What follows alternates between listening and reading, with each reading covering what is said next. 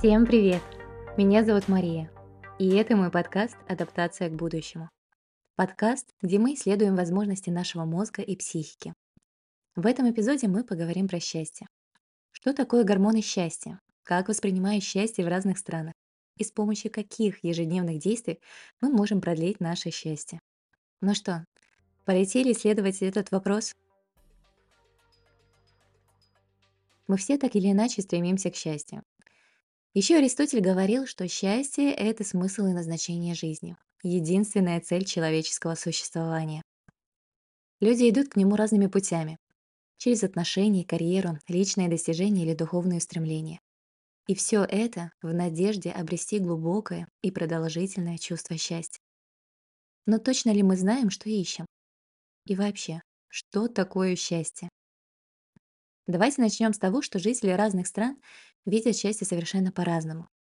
Для некоторых культур счастье тесно связано с семьей и друзьями, для других — с карьерой и материальным благополучием. Более того, некоторые слова и фразы, используемые для описания счастья на одном языке, могут не иметь точного эквивалента на другом. Вот лишь несколько примеров. В японском языке слово «йорокоби» часто используется для описания чувства радости, но оно также означает и чувство благодарности и признательности. На гавайском языке слово «пону» означает чувство равновесия и гармонии. В Дании счастье часто переводится как «люкке». Это своего рода повседневное благополучие. Например, чашка хорошего кофе или ломтик хлеба с сыром. Это состояние, в котором человек совершенно доволен своей жизнью. В Бутане есть термин «га-кит», где «га» обычно ассоциируется с психическими аспектами благополучия, а вот кит– с физическими. Также понимание счастья в Бутане очень хорошо иллюстрирует две старинные пословицы. Первая из них. Пути к счастью нет. Счастье и есть путь. И вот другая пословица. Счастье – это доверие, а за доверие не нужно платить. Какие правильные слова. Так что перед тем, как задаваться вопросом, а как же достичь мне счастья, необходимо задуматься, а что значит счастье конкретно для меня?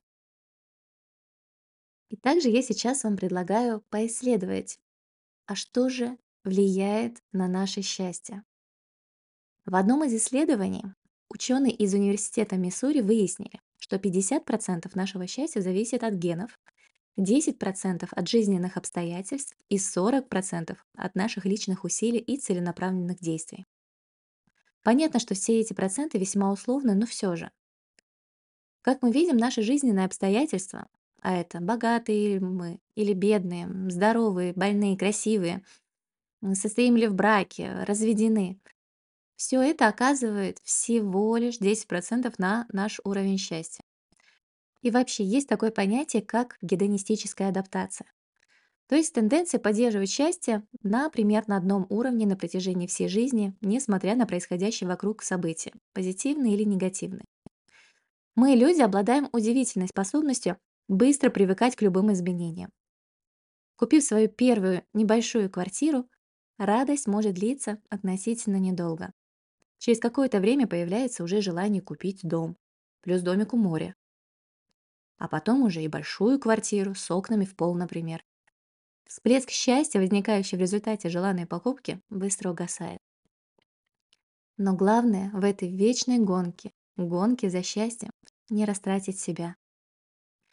Но что меня особо радует, так это тот факт, что наше счастье на 40% зависит от нашего собственного поведения. Это значит, что мы можем с помощью ежедневных, целенаправленных действий влиять на наше счастье. Но какие действия нам нужны, чтобы испытать счастье? Вообще чувство, которое мы описываем как счастье, обеспечивается за счет наличия в мозге нейрохимических веществ – дофамина, эндорфина, окситоцина и серотонина. Они создают чувство радости, легкости, безопасности и признания. Дофамин создает чувство радости от открытия нового или достижения желанной цели. Эндорфин выделяется во время коротких приятных видов деятельности и формирует чувство легкости и забвения, которое помогает смягчать боль. Окситоцин вырабатывается во время объятий, поцелуев и социальных контактов. Дает нам ощущение безопасности, когда мы находимся в кругу своих. Признание, похвала, любое повышение статуса стимулирует выработку серотонина. Эти гормоны счастья активно синтезируются в те моменты, когда мозг фиксирует позитивные явления. Зная эти особенности мозга, можно выстроить с помощью простых ежедневных действий ощущение счастья. Как вы могли заметить, я вообще сторонница того, что счастье нужно не искать и не гнаться за ним. Мне больше откликается философия создать счастье. Потому счастье для меня– это про действие. Впрочем, как и любовь. И создать счастье в наших силах. Еще мне представляется, что наше счастье зависит от нашей философии жизни. И те люди, которые способны ценить то, что они имеют в жизни, на порядок счастливее тех, кто находится в вечной гонке за призрачным счастьем. Я три года жила в Африке и видела, как люди, которые явно не могут похвастаться своим финансовым богатством, умеют радоваться жизни, играя босыми в футбол, проводя пикники с семьей, играя на самодельных музыкальных инструментах. И они искренне улыбаются глазами. Они умеют замечать прекрасное в моменте. Поэтому я убеждена, что нам так важно научиться замечать счастливые моменты. В суете, домашней рутине и потоке рабочих дел мы не успеваем сфокусироваться на тех приятных моментах, которые случаются в нашей жизни.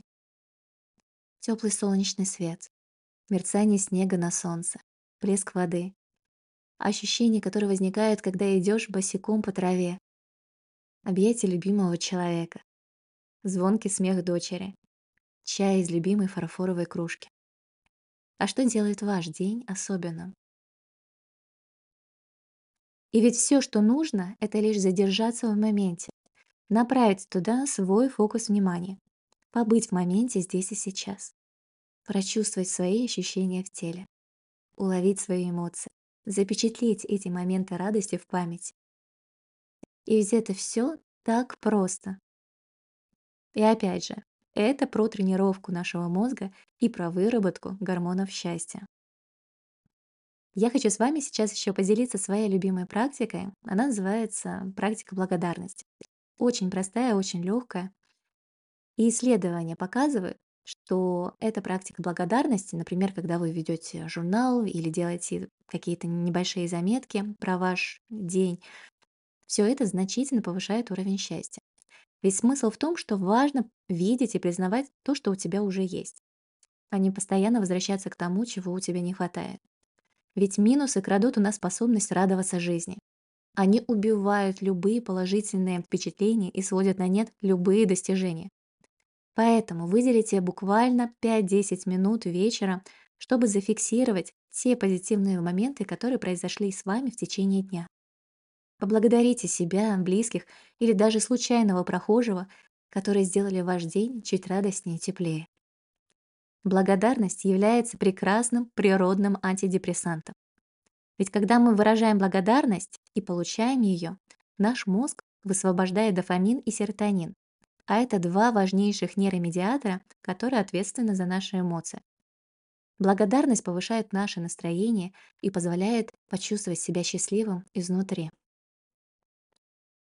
Более того, считается, что счастливые люди живут дольше, и один из моих любимых примеров– это многолетнее исследование счастья, в котором участвовали 180 католических монахинь из школы сестер Нотр-Дам.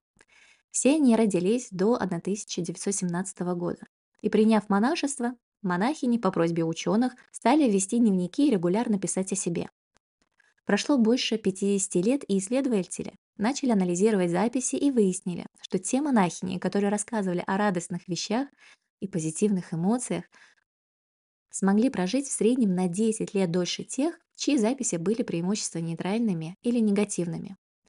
Так что, друзья, снова призываю вас выделить 5-10 минут вечера и уделить время своему счастью. Другие практики, которые позволяют нам лучше научиться замечать радостные моменты, я собрала в своем телеграм-канале «Адаптация к будущему». Подписывайтесь там, комментируйте, делитесь тем, что доставляет именно вам удовольствие. Итак, в этом эпизоде мы с вами говорили про простое житейское счастье. Оно бывает разным. В какие-то моменты мы особенно счастливы, когда проводим вечера за настольными играми с друзьями. Или когда покоряем вершины Килиманджаро. Или когда после насыщенного дня Возвращаемся к себе домой и, укутавшись в мягкий плед, слушаем любимую музыку. И у каждого человека счастье свое, и у каждой культуры оно имеет свои особенности. Но каким бы оно ни было, важно научиться замечать эти моменты, чувствовать себя в этом потоке. А в этом поможет нам наш мозг и нехитрые практики. Я с вами на этом прощаюсь. Благодарю вас за то, что были со мной. И до новых встреч. Пока-пока.